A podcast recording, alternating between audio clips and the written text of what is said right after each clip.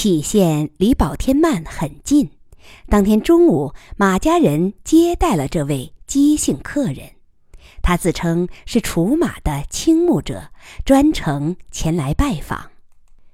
这个客人很家常的提了一些要求，想在这儿住上一两夜，还想请主人带他去山中转转。马家人以山里人的好客，爽快的答应了，先安排客人吃午饭。饭桌上，姬仁瑞说：“啊，我想问一下。”马太太，她笑着摇摇头，啊，我不习惯这么周五正忙的，显着生分，我就叫伯母吧。伯母，我估计你的预产期快到了，到时候怎么下山？这段山路可不好走。天乐妈不在意的说：“没事儿的，世上没医院之前，女人是咋生孩子的？祖祖辈辈。”不都过来了？再说又不是头胎。话是这样说，但你可是高龄产妇呀，还是小心为好，最好到医院生。马世奇说：“小鸡，你不用担心，贺国基贺老不久前给我们配了一架直升机做专机，可以随唤随到。是吗？那就好，那我就放心了。”这架直升机配给你们后用过没？还没有，我们轻易用不上它的。那就用一次，下午就让他来，咱们一块儿从空中俯瞰宝天曼的全貌，行不行？全家人稍愣，互相交换着目光。这个要求也太不客气了点儿。他们在山中过惯了不求人的生活，轻易不想麻烦人，哪怕这架直升机是专门配给他们的。不过楚天乐想了想，爽快地说：“好吧，让直升机来一次，一则陪客人转转，二则把日后送妈去医院的事安排妥当，全当是预演一遍。”于乐水给小猪打了电话，饭后直升机就来了。全家人坐上它，请小猪把直升机拉高，从空中俯瞰宝天曼的全景。天乐妈是第一次坐飞机，惊叹着：“哎呀，从天上看地上，景色真的不一样啊！”这一带有玉皇顶、犄角尖、老君山、化石尖等悬崖，均是刀削斧劈般险峻。但从空中观察，险峻之处都隐没了，只剩下平缓的山顶。山势一路向东南延伸，只是时有中断。这样的平缓山顶，正是宝天曼独具的景观。极目之中，尽是葱葱郁郁的山林，连阳光都被染绿了。一条条白色的细线从山石中钻出来，曲曲折折，时隐时现，最后汇成一条白带，向东南方向流去。姬仁瑞大声叫好，说：“这儿烟锁雾罩，元气内聚，龙脉绵绵，有王者之气。”驾驶员小朱笑嘻嘻的回头看看他，那意思很明显：哪儿跑来这么一位年轻潇洒的风水先生？转了半个小时，直升机把他们送回原地。双方做了将来接产妇的安排，然后直升机飞走了。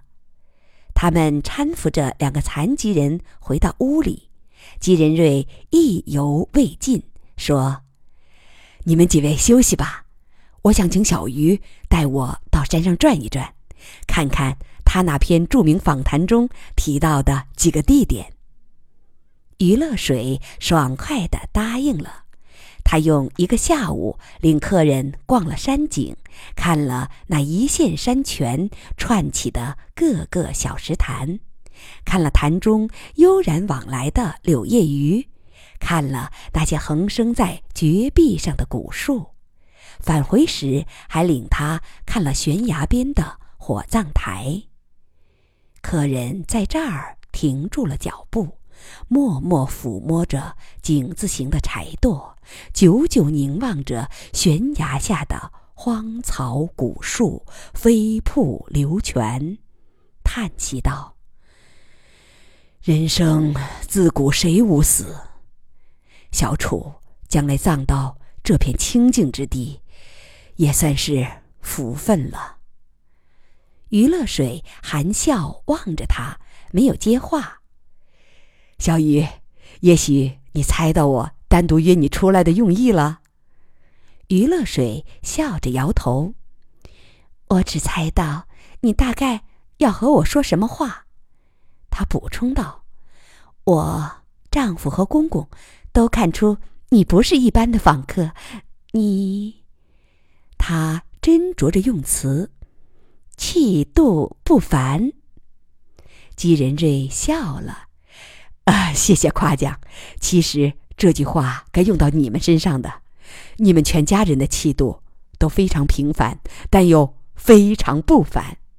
这种平凡的不凡，才是真正的不凡，是不凡的最高境界。余乐水笑了：“ 你给我念绕口令呢？不过还是要谢谢你的夸奖。”他说出真实身份。小鱼，我是原杞县县长姬仁瑞。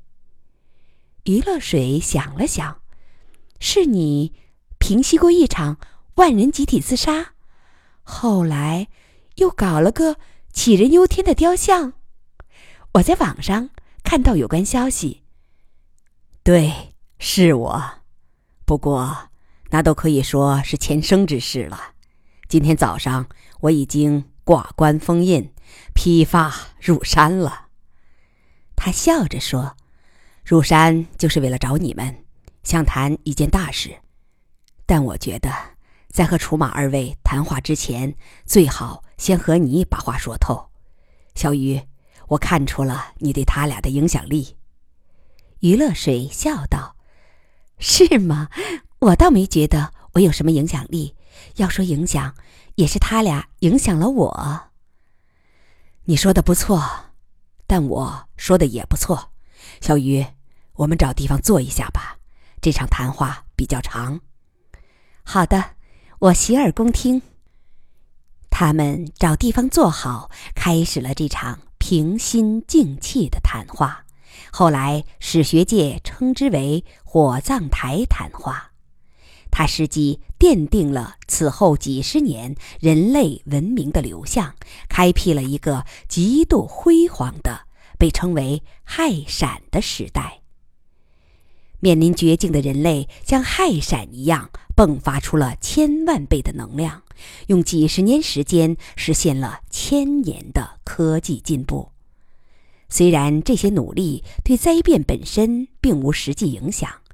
但氦闪时代仍以金字书书写在人类历史上。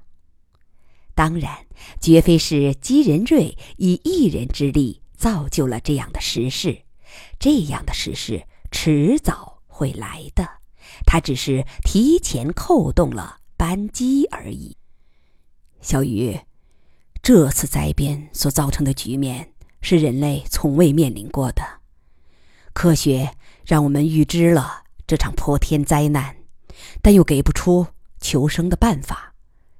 人类还有两三百年的时间，这段时间太短，不大可能在科技上做出足够的突破；这段时间又太长，足以让人类在一天天逼近的灾难中，因绝望而疯狂。小鱼，我亲自处理过那次万人自杀事件。我知道，人一旦绝望是多么可怕，你能想象得到吗？母亲带着婴儿来自杀，因绝望而生的疯狂已经抵消了人类最强大的母性，而且起限那些自杀者的行为还是在法律框架之内。如果民众的绝望转化为暴力，又该如何？我给出一个估计吧：如果楚马发现没有被新证据否定，又找不出求生之路，那么人类社会将在五年之内停转，在十年之内崩溃，在五十年之内毁灭。余乐水心情沉重的点点头。但事情都是两面的。兵法云：“置之死地而后生。”人类已经被置于死地了。这种极端的处境，也许能转化为巨大的能量，从而促使科学技术在几十年、几百年内暴升几个数量级，让人类绝处逢生。这次，余乐水看着对方，没有点头。这番话恰恰是天乐在那次会上说过的，但这种可能性，他觉得希望不大。科学能帮助人类改变局部的自然，但不能改变宇宙。像这次尺度至少为几十光年的天文灾变，站在现阶段的科学平台上。看不到任何一种有可能实现的技术突破能够改变，这是那次老纪领会议上诸多科学家的一致看法。吉仁瑞了解他的想法，紧接着说：“即使奋斗的结果仍是失败，至少可以把人类社会中的高压蒸汽在可控状态下引出来。”让它喷到汽轮机叶片上，不致因高压累积而造成锅炉本体的爆炸。依我说，单单为了这个结果，就值得全力去做。这样，人类至少可以死得有尊严。余乐水仍旧没有点头。这段话，如果换一种直白的说法。就是用虚幻的希望蒙骗人们，让他们在劳碌中麻木神经，在没有结果的努力中度过一生。以他本人的愿望，他不想这样。如果人类确实无法逃生，他宁愿在这片山林中安静的打发日子，安静的死去。季仁瑞看看他，接着说。也许有些人宁愿安静的死去，作为个体意志来说，这也无可厚非。但人类作为群体来说，绝不会这样。所有生物物种在族群濒临灭亡的时刻，都会爆发强烈的群体求生意识，并转化为狂热的群体求生努力。只是，它也可能转化为疯狂和暴力。毕竟，这次灾变来得太陡了。他一字一句地说：“作为人类的清醒者，有责任把群体的亢奋引向生，而不是听任它滑向死。”余乐水思考之后，深深点头，即把问题分成群体和个体两个层面。这种观点很新鲜，也很有利。他自己的个体意志拗不过群体意志的。你说的对，你把我说服了。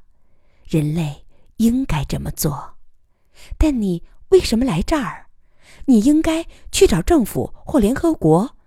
这肯定应该是国家行为，甚至是全人类的行为。姬仁瑞摇摇头。不，这是全新的局面，需要近乎疯狂的努力。旧的权力机构无法适应，也无法承担。我这句话你不一定相信，那我给你打个比方吧。现在假定有某种可以让人类逃离灾难的设想，要想实现技术突破，必须砸进去数千亿元，但他只有百分之一的成功希望。假设你是国家主席，你会冒险决策吗？余乐水想了想，不得不承认道：“不会。如果这样冒险，那这位政治家太不负责任了。”你说的对。但在全新的形势下，事情恰恰反过来，只有敢这样冒险，才是对人类负责任。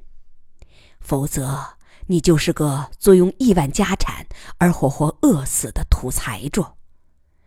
但就是政治家已经习惯了负责和稳健，很难转过这个弯子。何况国家是个极为庞大的机器，即使失去动力，也能因惯性。继续运转很久，这会掩盖局势的紧迫性。但若等到机器真的停转，等政治家们真正认识到形势的危殆时，想让机器重新运转，就非常困难了。可以说，已经没有可能了。还有一点，今后的领导层将面临很多艰难的决策。决策者的科学素养和科学直觉将变得非常重要。既然如此，不如直接把决策权交给睿智的科学家。你说该怎么办？我想这样办：现代社会的一大特点是私人拥有巨大的财富，其总量堪比国家。我想最好的办法是借某个民间组织。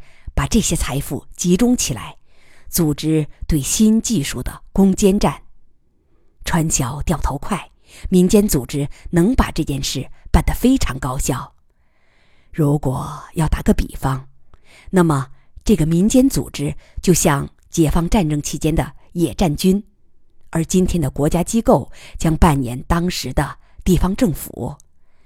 前者可以轻装前进，纵横驰骋。后者只管维持治安，组织之前工作，解除野战军的后顾之忧。余乐水沉吟着，要发展这样的全新技术，所需投入应该是天文数字，可能是数千亿。不，你的估计还是太保守，投入可能是数万亿，应该是人类财富的。大部分。余乐水沉思良久，道：“我得好好想一想。你的设想太宏伟，太辉煌，我的眼睛一时间被耀花了。我得让眼睛适应片刻。但你为什么？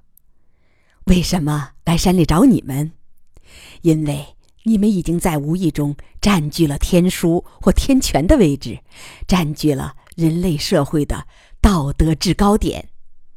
尽管你们本人尚未意识到这一点，你看，马伯伯身有残疾，小楚更是绝症患者，但两个残疾人做出了伟大的除马发现，他们藐视死亡，坚韧的活着，这对民众而言是巨大的。精神力量，还有你婆婆任冬梅，正像你在访谈中说的，是天下最好的母亲，为绝症儿子燃烧一生的爱，又为所爱的男人生孩子，不计较名分，可以说是母性的绝好象征。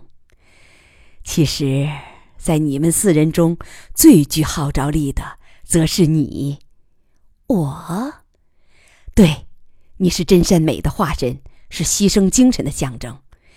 你漂亮，性格开朗，对民众而言有很强的亲和力。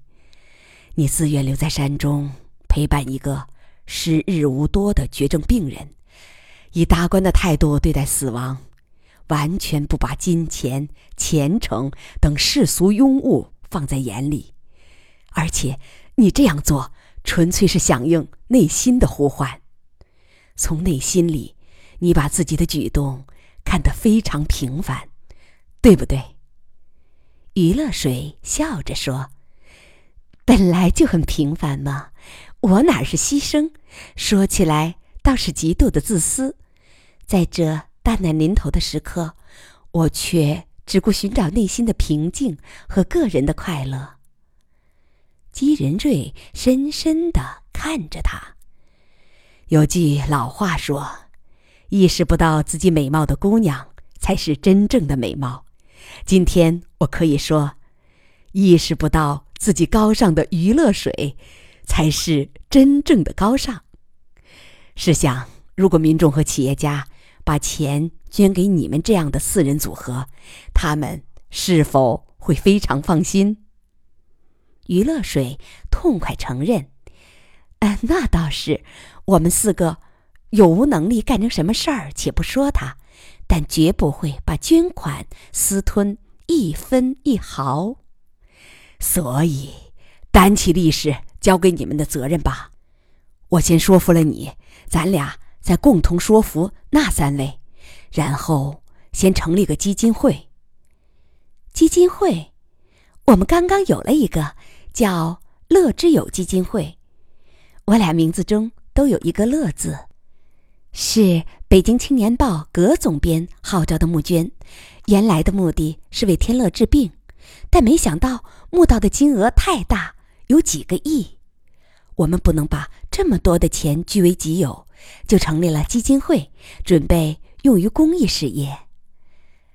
哦，我知道募捐的事，不瞒你说。我还捐了钱呢，但我同样没想到会有这么大金额，也不知道你们已经有了一个基金会。这么说，你们实际已经走到我前边了。他略为思考，如果这件大事定下来，以后我会找葛总编谈谈基金会的事。再往下怎么做？有了钱，就要立即开展工作了。我想，应该首先成立一个世界性的科学院，它将招揽各国的天才科学家，然后以最疯狂的想法、最狂热的节奏，寻找让人类逃出这个地狱的办法。科学院的地点我都看好了，就设在离这儿不远的老界岭迎宾馆，然后向山下慢慢辐射。他解释说：“因为我觉得你们最好不要离开这儿，这儿已成了世界民众心中的圣地，最好让这样的神圣感继续保持。好在如今科技昌明，即使居住地偏僻一点儿，也不会影响指挥的效率。我路过时已经了解过这家宾馆，它有一千五百张床位。”一应通讯设施俱全，硬件是大致够用的。当然，这一切的前提是你们同意我的设想。余乐水考虑了一会儿，笑着说：“我已经差不多被说服了。《三国演义》中诸葛亮不出山便知三分天下，你是未进山就看准了文明之河的流向。”姬仁瑞一笑。立起身来，指着东南方向。此刻，夕阳在背后为那个方向的山水涂上了金色。你看，伏牛山的余脉沿着这个方向再走百里路，就是诸葛亮曾经隐居过的卧龙岗。我非常敬仰这位古人。只是对他躲在卧龙岗上，坐等刘皇叔去三请三顾这一点，颇有腹诽。大丈夫生于乱世，自该挺身而出，建功立业，就像徐庶或陈宫那样，干嘛扭扭捏捏的，太不爽快。所以我就贸然上门自荐来了。哈哈哈哈哈！余乐水沉吟着。这位姬先生的游说很雄辩，很有煽动力，但他也不好轻易许诺。他知道自己只要一点头，此后的人生就变了。这与不久前他决定与天乐结婚不同，那也是个陡峭的人生转折。但那时他更多是顺应内心的呼唤，是潜意识的母性。替他做的决定，并非理智的权衡，而今天则是清醒的思考，决定是否把一副十字架扛在肩上。一旦扛上，就没有退路了。随后是终生的攀登。长久思考之后，他轻叹一声：“只是，公公和天乐都要受累了，受累也值，这样活着才有意义，哪怕最终只是空忙一场。”他向姬仁瑞伸出右手：“来，握握手，这就算是拉钩了。我答应。”帮你说服他们仨。两人紧紧握手，薄暮中两双眼睛都闪着火焰。这番长谈后，两人都觉得他们已经成了相知很深的老友。余乐水忽然说：“呀，太阳马上就要落山了，咱们快点回去吧。那仨人。”肯定在等着咱们回去才开饭呢。两人在暮色中步履轻快地朝山下走去。